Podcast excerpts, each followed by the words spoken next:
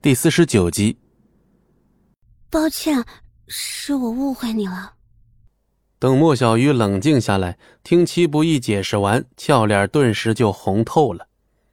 没等戚不义说话，莫小鱼又连忙补充道：“昨晚的事你必须立刻忘掉，也不许让第三个人知道，否则我轻饶不了你，听到没有？”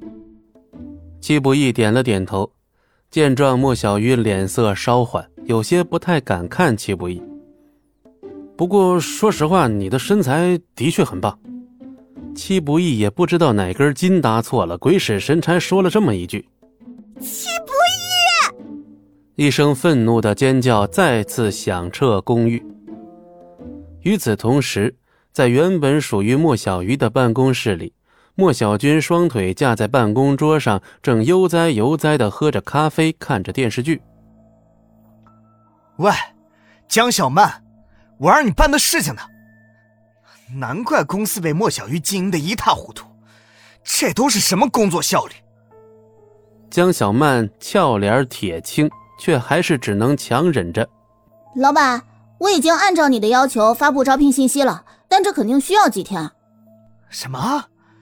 招个秘书还要几天？你脑子里装的都是浆糊吗？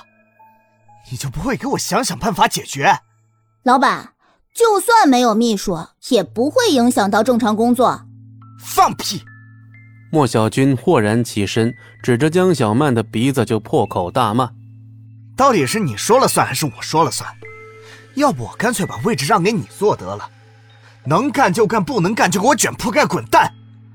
莫小鱼这都用了些什么废物，连这点小事都办不好。”江小曼挨了一顿狠批，气得脸都憋得通红，还站着做什么？我最后给你半天时间，按照我的要求给我招个秘书来，否则你明天就不用来了。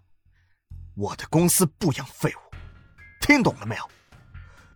江小曼深呼吸了好几口气，但最后还是没忍住，直接把手里的文件夹一股脑的砸在了莫小军的脸上。妈的，翻天了还敢拿东西砸老子！本小姐不干了。你要的那种秘书，酒吧里多的是，自己找去吧。说罢，江小曼头也不回的摔门离开。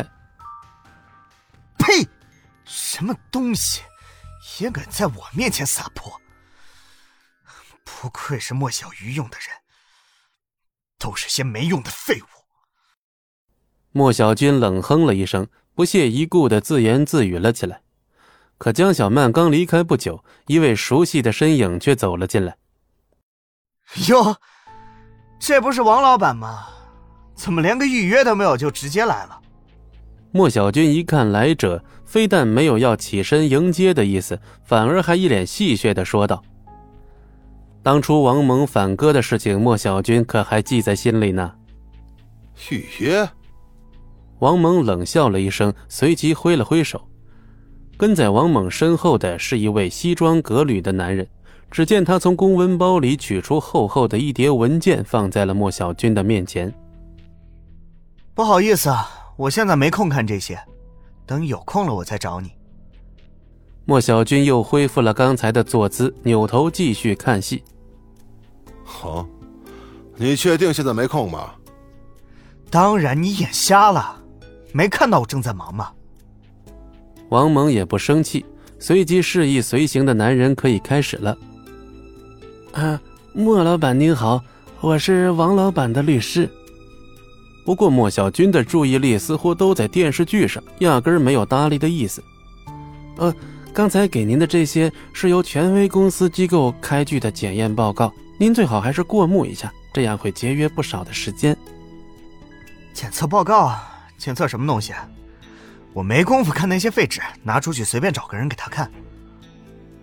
这些都是关于建材质量的检测报告，贵公司所提供的建材超过百分之八十属于不合格的残次品，这已经构成了严重的违约情况了。你说什么东西？再给我说一遍！莫小军直接从椅子上跳了起来，不过这位律师却并没重复。王某，你在跟我耍什么把戏？上次你不是口口声声说是你们的人弄错了吗？